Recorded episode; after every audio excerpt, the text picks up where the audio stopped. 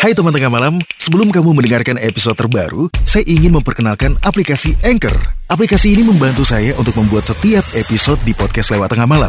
Mulai dari merekam suara, mengedit podcast, sampai menambahkan lagu. Semuanya bisa kamu lakukan di Anchor. Cukup pakai smartphone kamu dan jangan lupa download Anchor sekarang juga di Google Play Store dan di App Store. Gratis.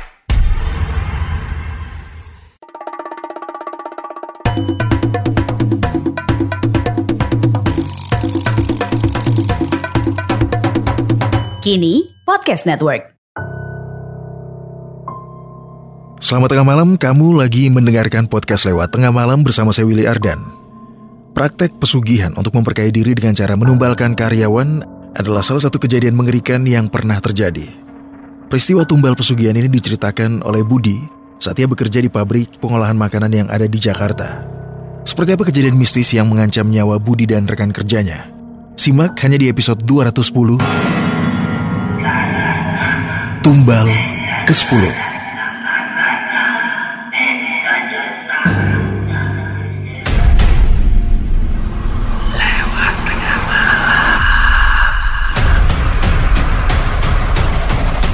Tumbal adalah benda atau makhluk hidup yang diserahkan sebagai korban atau persembahan untuk suatu keinginan tertentu.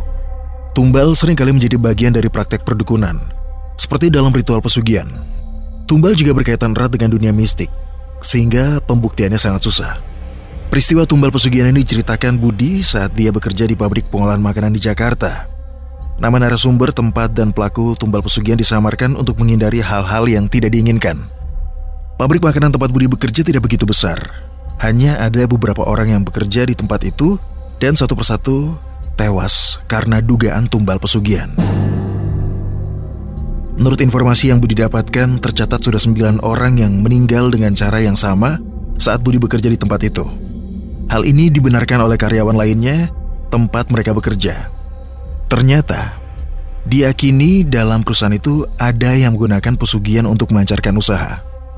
Dari cerita Budi, kesembilan karyawan tumbal pesugihan memiliki gejala muntah darah, kurus kering hingga meninggal dunia dalam rentang dua minggu. Banyak yang menduga tewasnya rekan-rekan yang sempat bekerja di pabrik itu karena ulah pemilik perusahaan tempat mereka bekerja. Tapi Budi meragukan kalau Pak Jono adalah dalang utama tumbal pesugihan. Sejak awal, Pak Jono menolong karyawannya dan memberikan bantuan secara material kepada karyawan yang terserang penyakit atau sakit. Karena melihat adanya kejadian-kejadian aneh, akhirnya Budi memilih bersama dengan rekan-rekan lainnya mengundurkan diri atau resign dari tempat kerja itu. Tapi rupanya pilihan mereka untuk resign dari tempat kerja ini malah mendapatkan teror di luar nalar. Istri Budi yang sedang berbelanja dihampiri seorang pria parubaya dan mengancam agar Budi kembali bekerja. Katanya sosok ini juga mengancam keluarganya akan tewas menjadi tumbal selanjutnya. Nah, mendengar cerita dari istrinya, Budi yakin jika ancaman tersebut bukan hal main-main dan harus ditanggapi dengan serius. Tapi Budi tetap bertahan dengan pilihannya untuk resign dari perusahaan itu. Keesokan harinya saat Budi sedang membersihkan pekarangan rumahnya, dia dipanggil salah seorang tetangganya. Nah, tetangganya ini bercerita ada satu kejadian menyeramkan yang dilihatnya tadi malam. Bud, semalam saya lihat ada orang lagi duduk di depan rumah kamu. Iya, orang itu lagi duduk di kursi di teras rumah kamu. Ya, saya tegur aja. Begitu saya tegur, orang itu berbalik dan ternyata mukanya hancur. Saya lari berteriak, saya yakin kamu lagi dapat gangguan. Ada yang tidak suka dengan kamu sepertinya. Setelah mendengar cerita dari tetangganya itu, Budi sadar kalau dia dan keluarganya mendapatkan ancaman dalam bentuk gangguan dari makhluk tidak kasat mata.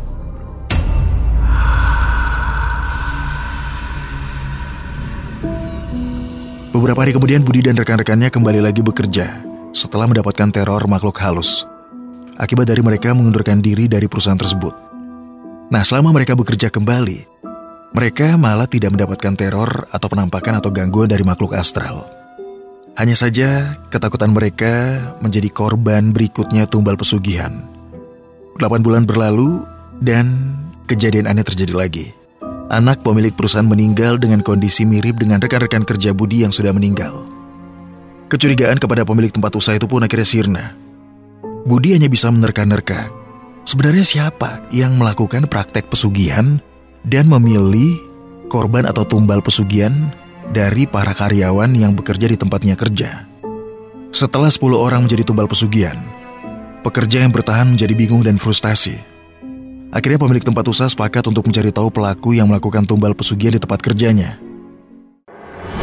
Mau cerita horor kamu dibacakan dan muncul di podcast lewat tengah malam? Kirim cerita horormu ke email willyardan13 at gmail.com. Kamu juga bisa mewujudkan impianmu menjadi seorang podcaster hanya dengan mendownload aplikasi Anchor di Play Store dan App Store atau akses di www.anchor.fm. Nah, sekarang giliran kamu bikin podcastmu sendiri.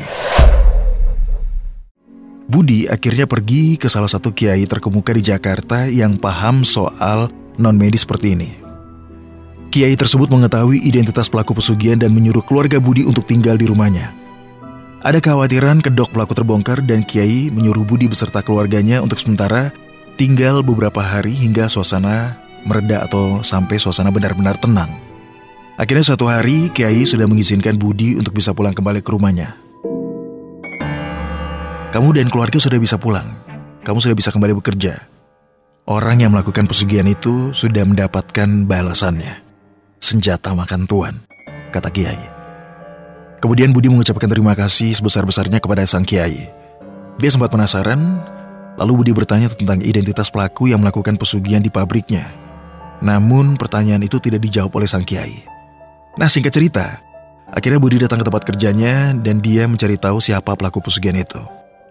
Setelah itu, rekan kerjanya datang ke kantor satu persatu, termasuk Jono pemilik usaha. Namun rupanya ada satu rekan yang tidak kunjung datang. Dia adalah Sinta. Akhirnya Budi curiga dan dia mencoba untuk berkunjung ke rumahnya Sinta. Budi dan rekan-rekan kerjanya sepakat untuk mendatangi atau mengunjungi rumah Sinta. Ternyata Sinta menempati rumah yang sangat besar.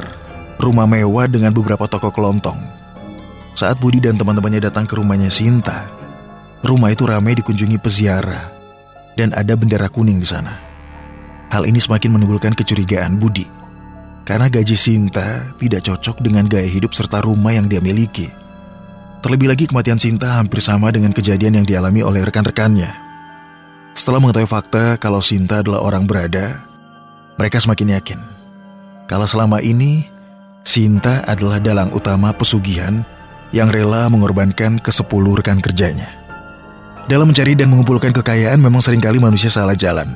Sebab banyak juga manusia memilih bersekutu dengan makhluk gaib maupun setan untuk bisa mendapatkan rezeki dengan cara yang instan. Meski cara tersebut bertentangan dengan agama. Apalagi kalau sudah harus memberikan tumbal yang dimaksud adalah korban manusia yang dipersembahkan kepada makhluk gaib yang diajak bersekutu. Biasanya orang yang sudah dijadikan tumbal pesugihan akan cepat meninggal dunia. Nah berikut ini ada empat tanda orang yang akan dijadikan tumbal oleh pelaku pesugihan. Menurut praktisi spiritual Bayadi. Yang pertama sering menjerit. Biasanya orang yang akan dijadikan tumbal akan sering melihat makhluk-makhluk gaib bermunculan di dunia nyata. Hal ini tentu saja akan membuat orang tersebut ketakutan dan menjerit-jerit. Terlebih lagi makhluk gaib tersebut juga akan hadir di mimpi orang yang dijadikan target tumbal pesugihan. Kemudian ciri kedua, nafsu makan meningkat. Orang yang sudah menjadi target tumbal pesugihan biasanya akan memiliki nafsu makan yang tidak terkontrol.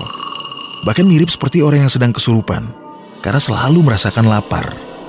Kebiasaan ini biasanya berlangsung 3-7 hari. Ciri yang ketiga sakit mendadak. Hal ini mungkin sudah umum diketahui yakni orang yang akan menjadi target tumbal pesugihan akan mengalami sakit mendadak. Selain mendadak, sakit orang tersebut biasanya juga akan langsung parah. Padahal tidak ada gejala di awal. Awalnya sehat-sehat saja, tidak ada gejala penyakit apa pun. Tahu-tahu sakit mendadak dan parah. Dan ciri yang terakhir, ciri yang keempat, mendadak linglung Bahkan dalam beberapa kasus juga bisa menjadi gila secara mendadak, meski awalnya sangat sehat. Nah, setelah melihat berbagai penyimpangan dan ritual pesugihan, sudah seharusnya kalau kita membentengi diri dengan agama. Dan semoga kita dijauhkan dari niat jahat orang lain.